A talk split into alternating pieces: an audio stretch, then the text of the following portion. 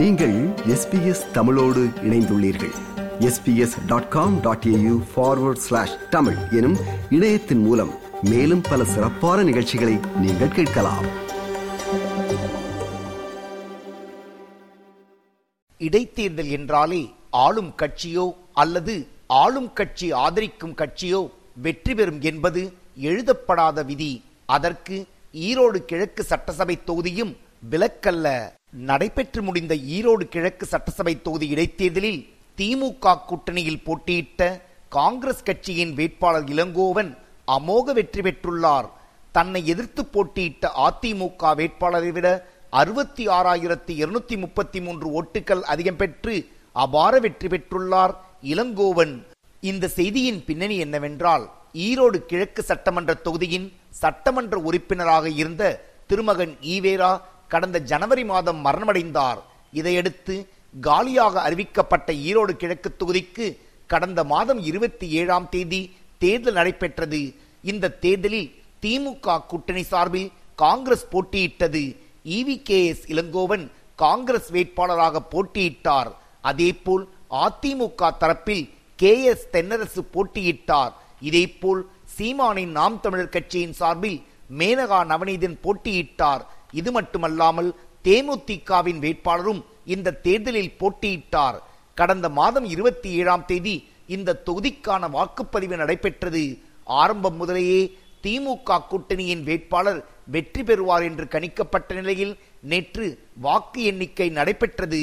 வாக்கு எண்ணிக்கை தொடங்கியது முதல் காங்கிரஸ் கட்சியின் வேட்பாளர் இவி கே எஸ் இளங்கோவன் முன்னிலை வகித்து வந்தார். இறுதியாக அறுபத்தி ஆறாயிரம் இருநூத்தி முப்பத்தி மூன்று ஓட்டுக்கள் வித்தியாசத்தில் இளங்கோவன் வெற்றி பெற்றார்.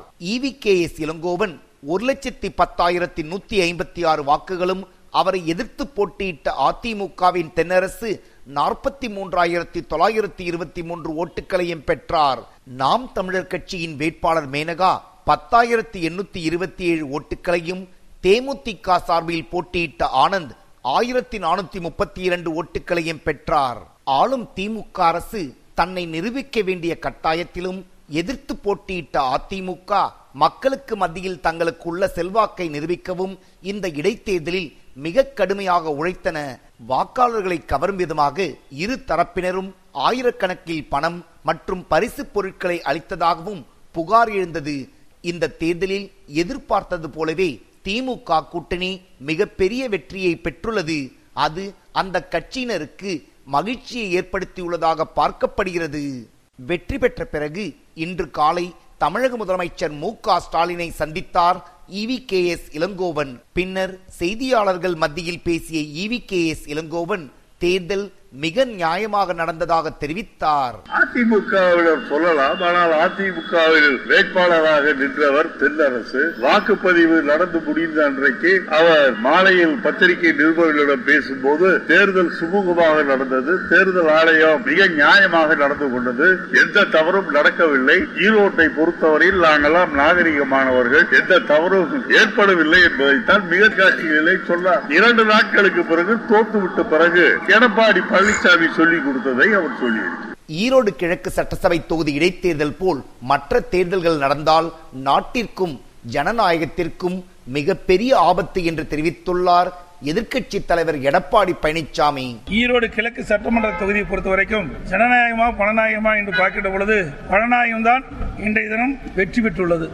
இன்றைக்கு வருமானம் இல்லாத சூழ்நிலையை பயன்படுத்தி அந்த ஏழை மக்களுக்கு ஆசை காட்டி ஆசை வார்த்தை சொல்லி பரிசு பொருட்கள் கொடுக்கிறோம். உங்களுக்கு தேவையான அசைனி கூட கொடுக்கிறோம். இப்படி எல்லாம் ஏமாற்றி பணம் கொடுக்கும் சொல்லி தினந்தோறும் பணத்தை கொடுத்து அவளை அழைத்து போய் பட்டியலை அடைத்து வைத்தோ அவர்கள் மனத்தை மாற்றி தான் இப்படி பெற்றுக்காங்களே சுயமா அவர்கள் வாக்களிக்கும். ஏன்னா சுயமா வாக்களிக்கிறதா வீட்டில் விட்டுக்கலாமா எதுக்கு போய் அடைச்சு வைக்கிறாங்க? நாங்களும் வாக்காளரே பார்க்க முடியல. வாக்காளர் பார்த்ததால வாக்கு கேட்க முடியும். ஆக இப்படிப்பட்ட சூழ்நிலையில் தான் இந்த தேர்தல் நடந்திருக்குது. இது மிக மிக ஒரு மோசமான ஜனநாயக படுகொலை ஆக ஜனநாயகத்துக்கு மிகப்பெரிய பேராபத்து இப்படிப்பட்ட தேர்தல் நடந்தால் மிகப்பெரிய ஆபத்து நாட்டுக்கு ஏற்படும். இந்த இடைத்தேர்தலில் அதிமுகவிற்கு அரசியல் ரீதியாக வெற்றி கிடைத்ததாக தெரிவித்துள்ளார். அதிமுகவின் துணை பொதுச் செயலாளர் கே பி முனுசாமி. அரசியல் ரீதியாக எங்களுக்கு ஒரு வெற்றி கிடைத்திருக்கிறது. என்ன என்று சொன்னால் திரு ஸ்டாலின் அவர்கள் பொதுக்குழுவாகட்டும் தங்களுடைய கட்சி நிர்வாகிகளிடத்திலும் நம்மை எதிர்த்திருந்த அனைத்து இந்திய அண்ணா திராவிட முன்னேற்றக் கழகம் நான்காக சிதறுண்டு போயிருக்கிறது என்று சொல்லி இனி அந்த கட்சிக்கு எதிர்காலம் இல்லை என்பதைப் போல அவர் பேசியிருக்கிறார். அதே போல காங்கிரஸ் இயக்கத்தினுடைய மாநில தலைவர் திரு கே எஸ் அழகிரி அவர்கள் கண்ணுக்கெட்டிய தூரம் வரையில் எங்களுக்கு எதிரி இல்லை என்று சொல்லியிருக்கிறார். இவர்கள் இருவருடைய கூற்றுக்கு மாறாக எங்களுடைய பலம் என்ன என்பதை பயந்து திரு ஸ்டாலின் அவர்கள் தன்னை தவிர அனைத்து அமைச்சர்களையும் அங்கே தேர்தல் பணியாற்ற தேர்தலத்தில் அனுப்பியிருக்கிறார். அந்த வகையிலே நாங்கள் வெற்றி பெற்றிருக்கிறோம். இந்த இடைத்தேர்தலில் மூன்றாம் இடத்தை பிடித்த நாம் தமிழர் கட்சியின் வேட்பாளர் மேனகாவும் தனது கடுமையான எதிர்ப்பை பதிவு செய்தார். திமுக க- கூட்டணி காங்கிரஸ் வந்து அமோக வெற்றி பெற்றது அப்படின்னு சொல்லி ஒரு பாராட்டு விழா நடத்துவாங்க. நிச்சயமா வந்து நான் இந்த இடத்துல சொல்லிக்கிறது கூடவே தேர்தல் ஆணையத்துக்கு சேர்த்து ஒரு பாராட்டு விழா நடத்திடுங்க. ஏன்னா அவங்க இல்லைன்னா நிச்சயமா இந்த வெற்றி உங்களுக்கு சாத்தியமே கிடையாது. ஏன்னா ஒவ்வொரு முறையும் நாங்க போய் பணம் குடுக்கறாங்க கொலுசு குடுக்கறாங்க கம்மல் குடுக்கறாங்க விளக்கு குடுக்கறாங்க இறைச்சி குடுக்கறாங்க இன்ப சுற்றுலா கூட்டு போறாங்க அப்படின்னு சொல்லும் போதெல்லாம் அப்படியா அப்படியான்னு கேட்ட தேர்தல் ஆணையத்துக்கும் சேர்த்து ஒரு பாராட்டு விழா நிச்சயம் நடத்தும் இது எஸ்பிஎஸ் வானொலியின் பார்வைகள் நிகழ்ச்சிக்காக தமிழகத்திலிருந்து ராஜ். விருப்பம் பகிர்வு கருத்து பதிவு. லைக் ஷேர் காமெண்ட் எஸ்பிஎஸ் தமிழின் ஃபேஸ்புக்